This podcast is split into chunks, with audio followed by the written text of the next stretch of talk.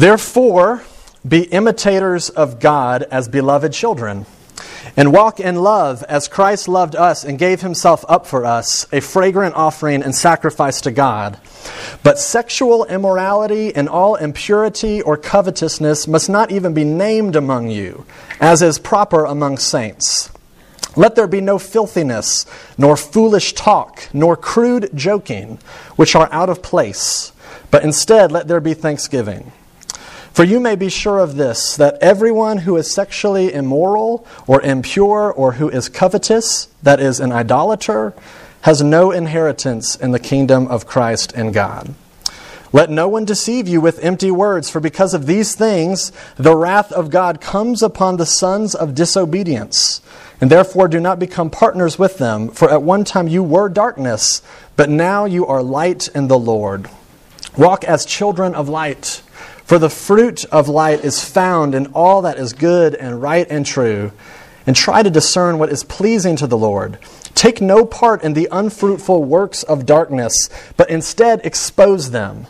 For it is shameful even to speak of the things that they do in secret. But when anything is exposed by the light, it becomes visible, for anything that becomes visible is light. And therefore it says, Awake, O sleeper, and arise from the dead, and Christ will shine on you. Look carefully then how you walk, not as unwise, but as wise, making the best use of the time, because the days are evil. Therefore, do not be foolish, but understand what the will of the Lord is. And do not get drunk with wine, for that is debauchery, but be filled with the Spirit addressing one another in psalms and hymns and spiritual songs, singing and making melody to the Lord with your heart, giving thanks always and for everything to God the Father in the name of our Lord Jesus Christ, submitting to one another out of reverence for Christ. This is God's Word. Let me pray, and then we'll jump in and take a look at it, okay? Father, I ask that you would, uh, in these next few moments, uh, attend to your word by your Spirit and open up our eyes and unclog our ears so that we would be able to see what is true and what is good and what is right. And so we ask for your help. We pray in Jesus' name. Amen. There are a lot of forms of imitation out there. For, for example, the band Owl City clearly imitating the Postal Service, right? And doing a bad job of it, in my opinion. Sorry, Owl City fans. Um, remember when Dwight or, or, when Jim on The Office dressed up as Dwight and uh, kind of rocked the mustard-colored shirt and the hair and the glasses? Remember that? Bears beets Battlestar Galactica. or um, please tell me y'all know the Star Wars kid who was like swinging that golf club and around in his in his uh, garage, pr- trying to imitate being a Jedi. all, all, of these stories of imitation made me think of a, a story from my own life. Uh, many of y'all may not know who this is, but Pete Maravich was a famous basketball player in the 70s and the 80s, and he came out with this basketball tutorial video that I had, VHS. And this dude, if you can just picture, uh, short dude, white, moppy haircut, rocking the stash, and um, wearing those shorts that they wore in the NBA back in the day, were like showing as much thigh as you legally could, could get away with. And he had this tutorial video where he's showing you how to shoot and ball handling drills, and I watched this thing all the time. So when I was 12 years old, I said, you know what? I've been playing basketball for about a year now. It's time for me to come out with my own video. So what I did was I, um, I went into the back our backyard where, we, where our driveway was and the basketball goal that was attached above our garage. And I set up our camera on the tripod.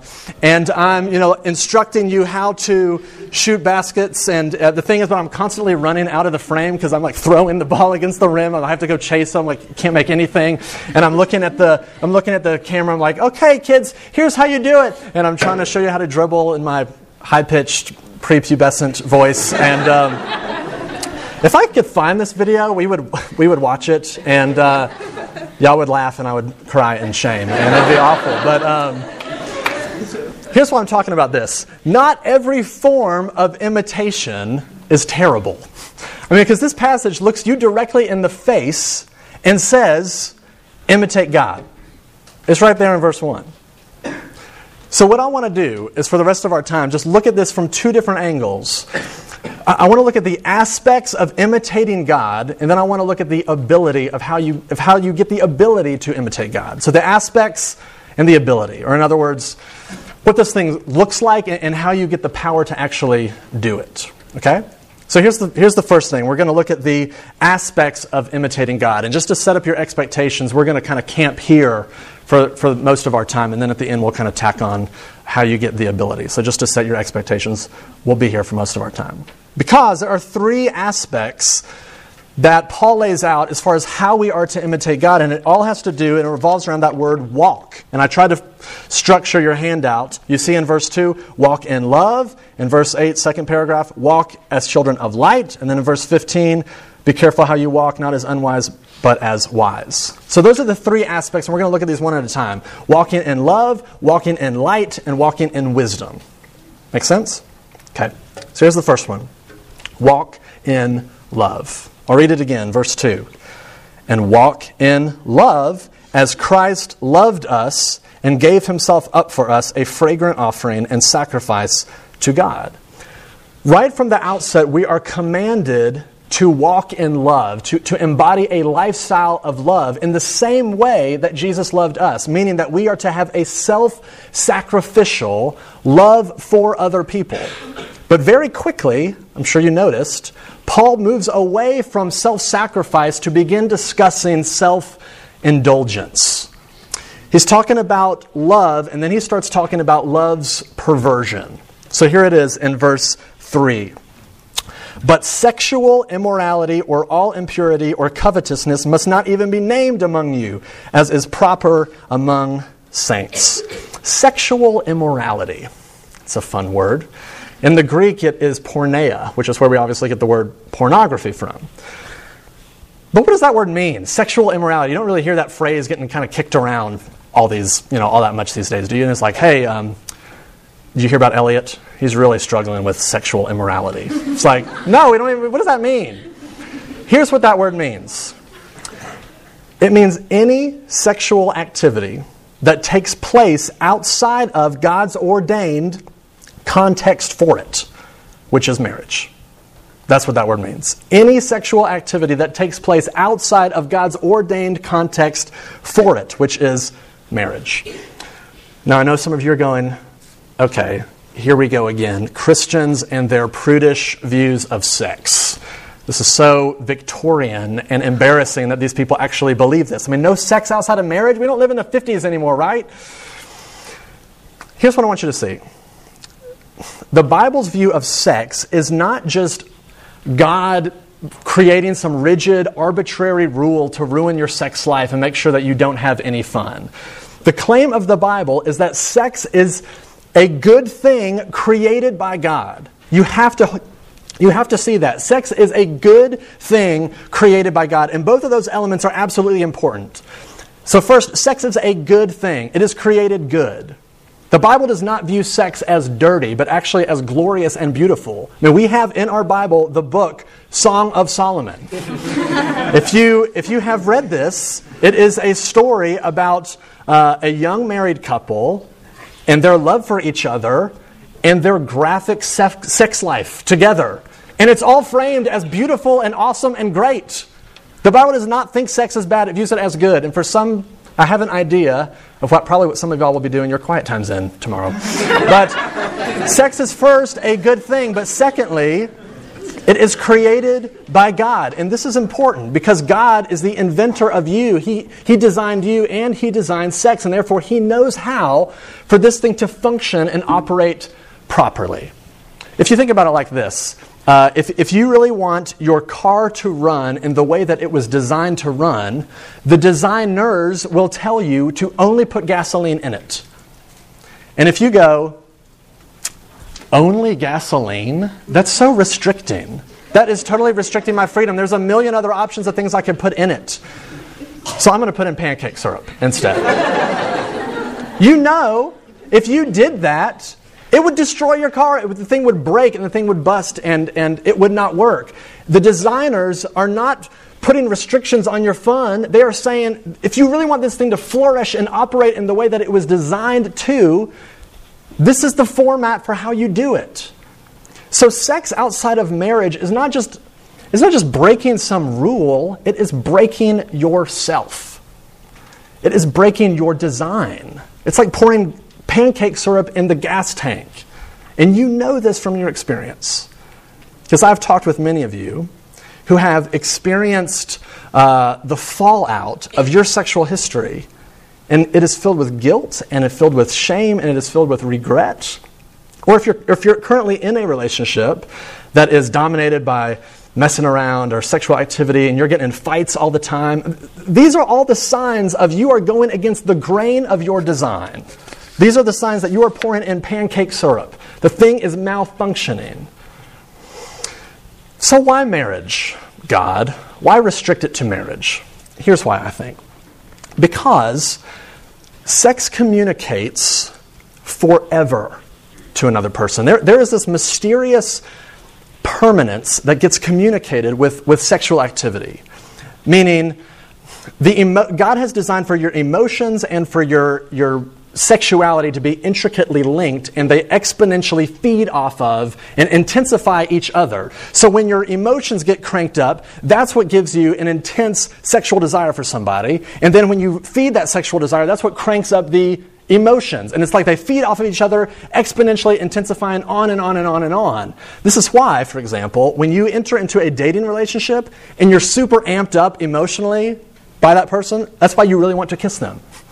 And when you do kiss them, that's what cranks up your feelings even more for them, which in turn cranks up a desire to go even further physically. And round and round and round we go. And that right there, that whole cycle, is why God says this thing is designed to be done within the safety and the security of marriage. Because just think about it. You know deep down that when you give yourself to somebody, and you are that naked with them and that intimate with them, you know what it feels like, how empty it feels, knowing that there is no guarantee that they might not even respond to your text message the next day. You know how scary that feels, that there is no security whatsoever. You can't be any more intimate with another human being and to know they might not even talk to me tomorrow. You don't have to have the Bible tell you that something is messed up with that. You know it from your experience. When you give yourself to somebody sexually, when you unite to somebody, and that unity doesn't flow out into the rest of your life, you know how off that is. Chuck Klosterman is this uh, brilliant, hilarious journalist, and he writes all of these extremely witty cultural commentaries. And in his book, Chuck Klosterman 4, He's reflecting on a time when he interviewed uh, Aerosmith's lead singer, Steven Tyler. And he has this great paragraph talking about this experience. And this is uh, a little longer than I typically like to read, but it's too good not to read it. So just buckle up and, and hear him out. Here's what he says.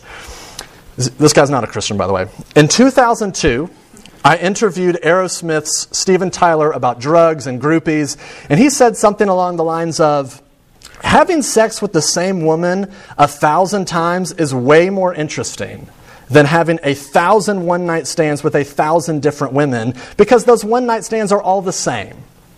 And he goes on and says, This is the kind of platitude rock stars say all the time. In fact, I'm forced to even paraphrase it from memory because the sentiment was way too cliched to include it in the article. Every aging rock god and then he says, except maybe Gene Simmons, eventually comes to this same conclusion. In fact, anyone, famous or not, who decides to get married is unknowingly agreeing with Steven Tyler. At some point, most people decide that sleeping with the same person improves the quality of their life, even though it eliminates romantic choice. We all unconsciously understand this, however, nobody consciously believes this is true until after the fact. And then here's what he says. This is the part I want, I want you to, to highlight. I want to highlight. If you ask any single man if he'd prefer to A, have sex with a thousand women one time each, or B, have sex with one woman a thousand times, he will always take option A even though he knows this decision is virtually guaranteed to make him feel awkward and alone. Sex is created by good by God and it is a good thing. And God looks at you and says, "Look, you were not designed to feel awkward and alone. I want you to have an amazing sex life. Listen to me as your designer. Here's the way to have one. It's within the safety and the security of marriage." And then Paul goes on and says that there are two extremes that we have to guard against with this issue. And the first extreme that we have to guard against is idolatry, idolizing sex. Do you see it in verse 5? He says, For you may be sure of this, that everyone who is sexually immoral or impure or who is covetous, that is, an idolater. Interesting, right? He looks at these three things sexual immorality, impurity, covetousness, and says, Oh, yeah, by the way, all that is idolatry. Now, idolatry is when you worship something other than God. When you look to something, anything, and say, This is where my meaning is, this is where my joy is, this is where I'm going to find life, it's in this thing and it's not God. It's taking a good thing, which is sex or money or anything, and making it an ultimate thing. And Paul says, Sexual immorality, impurity, this selfish ravenousness is all idolatry. It is worshiping something else besides God.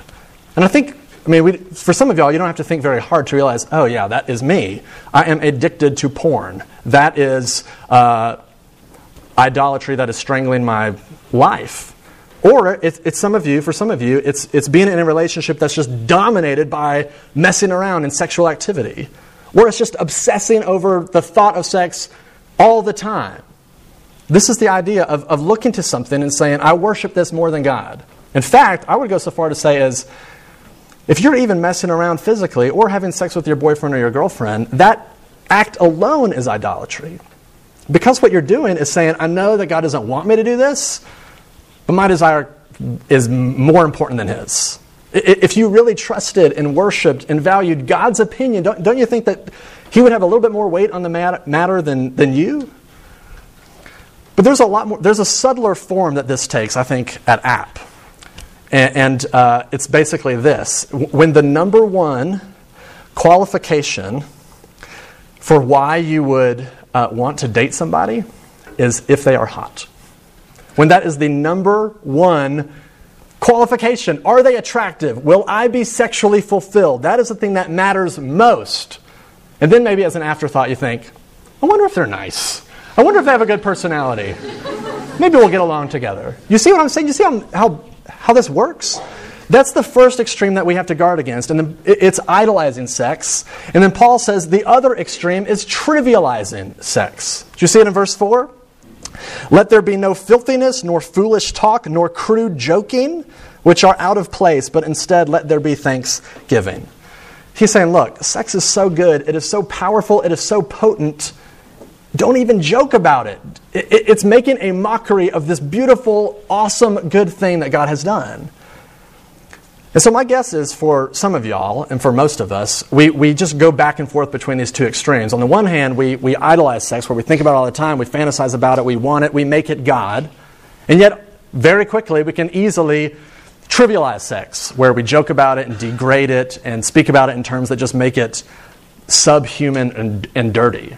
In fact, you, you can probably be in your room uh, idolizing sex in your head, walk out of your room, and two seconds later be joking about it with your friends and trivializing sex. You just go back and forth and back and forth. But you have to see when you trivialize sex, you, mean, you, you imply that sex is not good. But sex is good and it is created by God. Remember our definition? When you trivialize it, you imply that it is not good. When you idolize it, you imply that it is not created by God because you're implying that it is God. Does this make sense?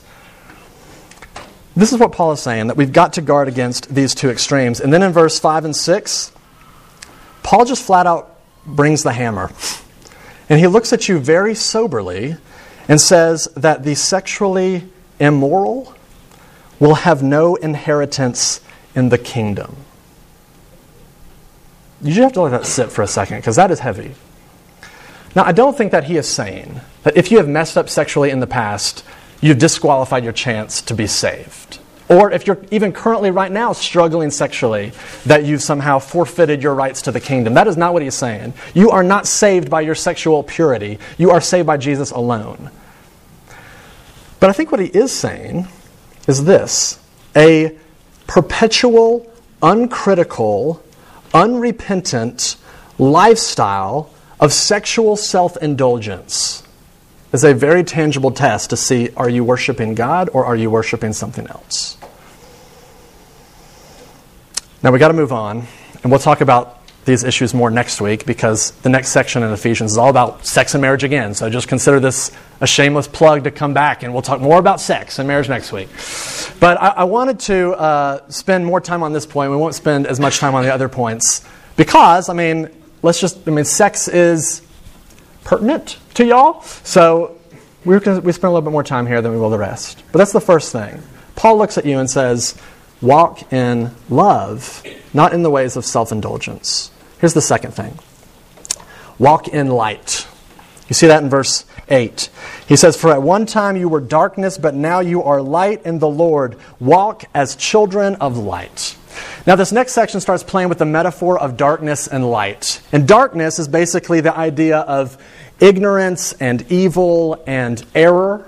And light is the idea of truth and of beauty and of goodness. And he's saying, hey, walk in light. And then he says this in verse 9 For the fruit of light is found in all that is good and right and true. And that's a weird expression, fruit of light. What does that mean?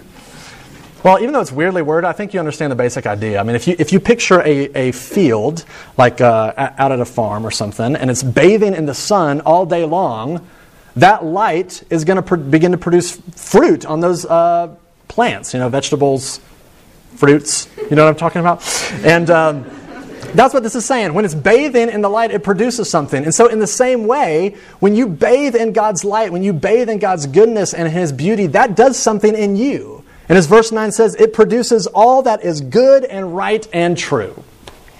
Now, I love spicy food, and I will put Tabasco on just about anything. And so this summer, uh, I tried to grow my own jalapeno plants, my, my, my own jalapeno peppers jalapenos. And um, what I did was I went and bought one of those potted plants, you know, where you can get at the farmer's market, whatever. It was just a, a pot, a stem, and leaves. And my plan was I'm going to take it out, put it on the back porch, let it sit in the sun, and I'm going to commit every single day I'm going to water that thing. And uh, I did a good job. Um, but what if I had instead taken that plant, put it on the back porch, and said, I'm just going to put it in this cardboard box instead, and put it in the box, sealed it up, and every now and then, a few times a month, took it out of the box and kind of held it up into the sun for a few minutes, and then put it back in the box and sealed it back up. of course, nothing's going to grow on that plant, right? But sadly, that's how many of y'all relate to God. Where you say and claim to be Christians, but really don't give Him the time of day. And so, I mean, you rarely think about Him. Maybe every now and then you'll go to a Bible study or every so often even maybe read the Bible or pray if you get around to it. And you wonder why, you, why nothing's happening in your spiritual life. This is saying you have to bathe in God's goodness, in His light. You have to actually set aside time to commune with Him, to, to, to just bathe yourself in His goodness and the grace that He has given you in the gospel, and, and pray to Him and rejoice in Him and settle into the Bible and, and that's what begins to produce this stuff called spiritual fruit, where you grow more gentle and you grow more joyful and you hate your sin more and you love Jesus more, all that kind of stuff. And maybe the reason why none of that stuff is happening in you, maybe it's because you have not given God the time of day. Or if you have, you just give, give Him a, you know, a couple minutes out of the month. He's saying, walk in light. That's what this is saying. Walk in God's light. Here's the third aspect of imitating God Walk in love, walk in light, and then walk in wisdom. Look at verse 15 with me. It says, Look carefully then how you walk, not as unwise, but as wise. Wisdom is very simply skill in the art of godly living. Skill in the art of godly living. This is saying, oh, look, life is so complicated. There aren't, it's hard to just sort of give you rules and just go navigate it. No, no wisdom is something a little bit squishier. it, it, it is, uh, there, life is too endlessly complex. It's taking the Bible and thinking biblically and acting biblically through all the complexities and nuances of life. That's what it means to walk in wisdom.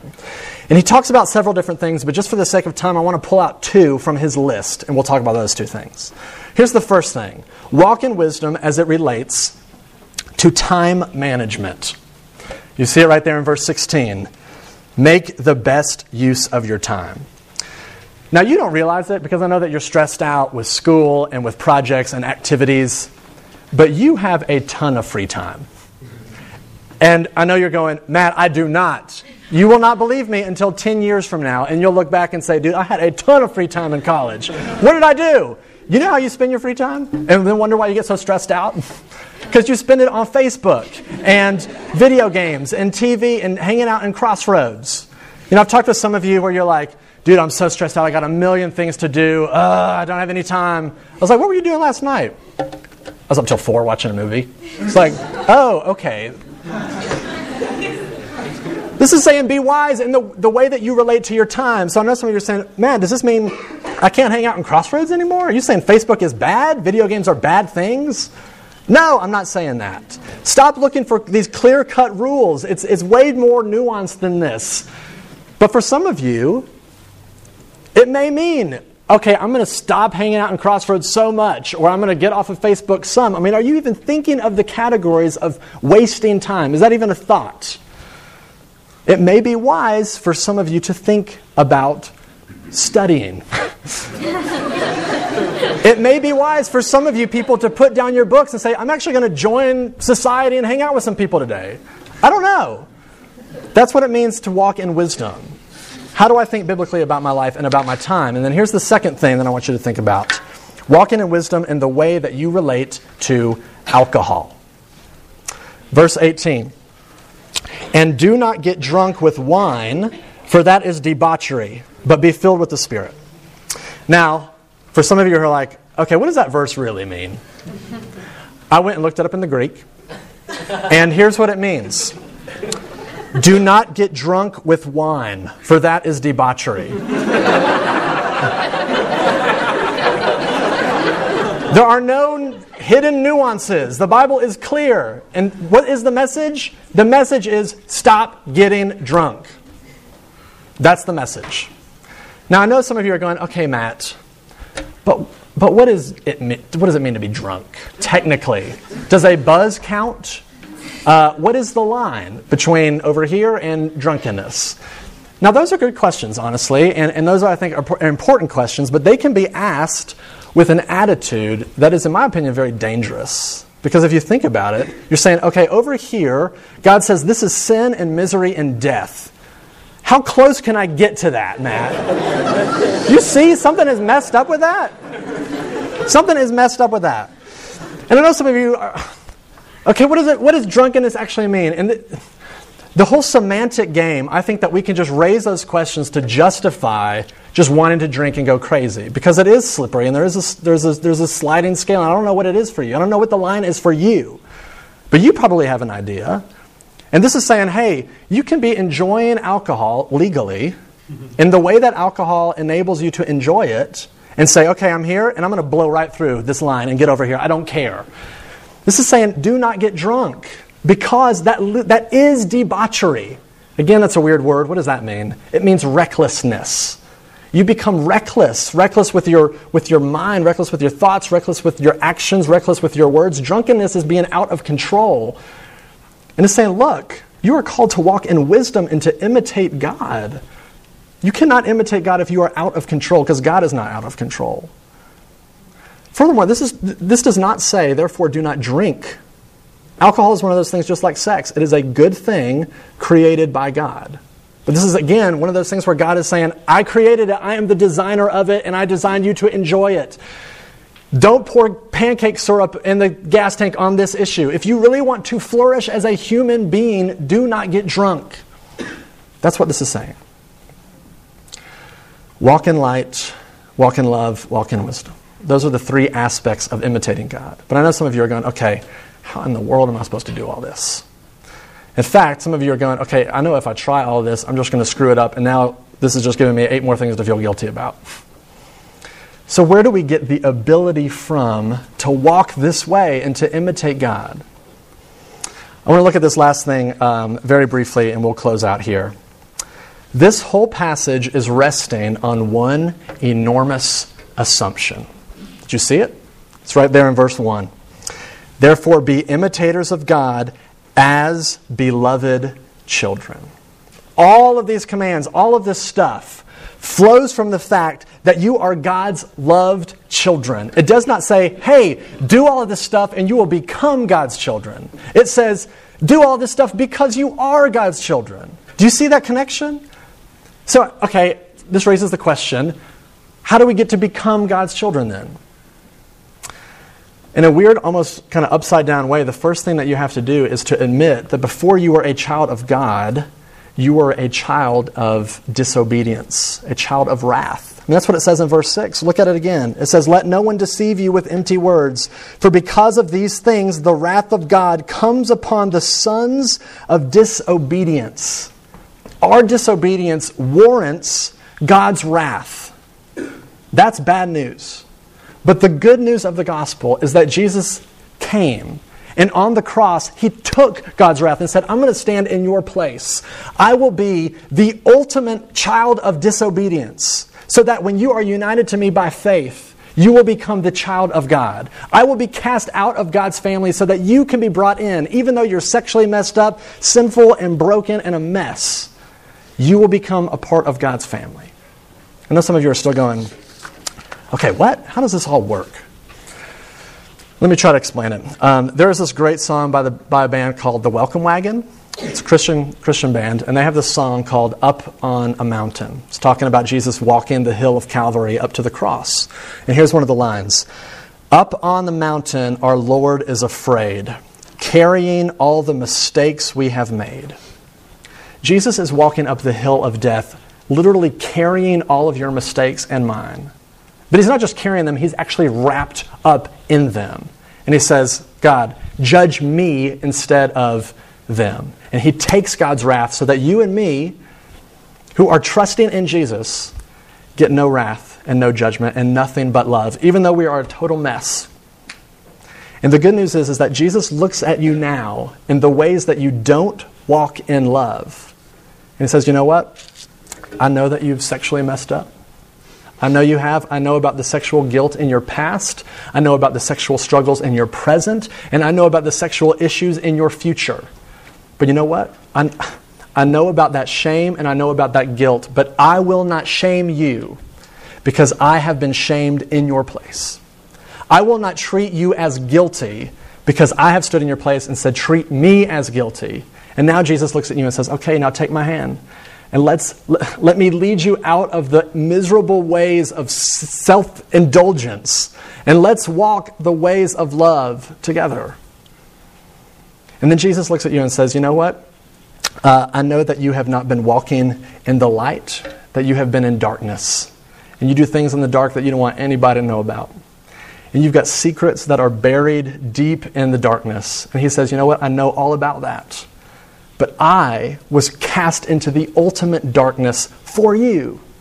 So now that you can have the freedom to come out and walk in the light where there is no more reason to hide anymore. And he says, Take me by the hand. I've dealt with your dark issues.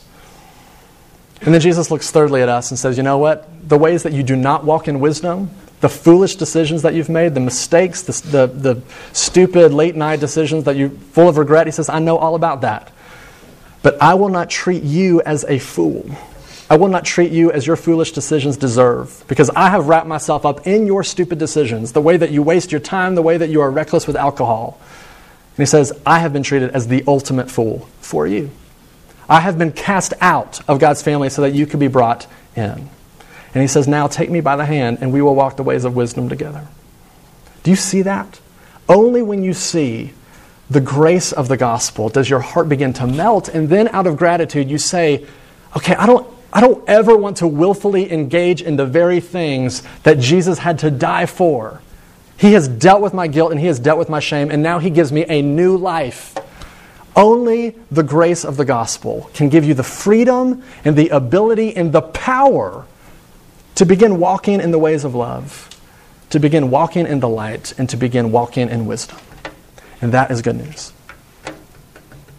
Please pray with me. Father, I pray that you would give us eyes to see the Lord Jesus, who has taken up our shame and who has taken up our guilt, who has taken up our mistakes, and who has dealt with them fully and finally. Father, that is good news for my ears. Because you know that uh, I, just like these uh, folks here, come to you uh, sexually messed up and uh, sinfully broken and prideful and filled with my own history of shame and regret.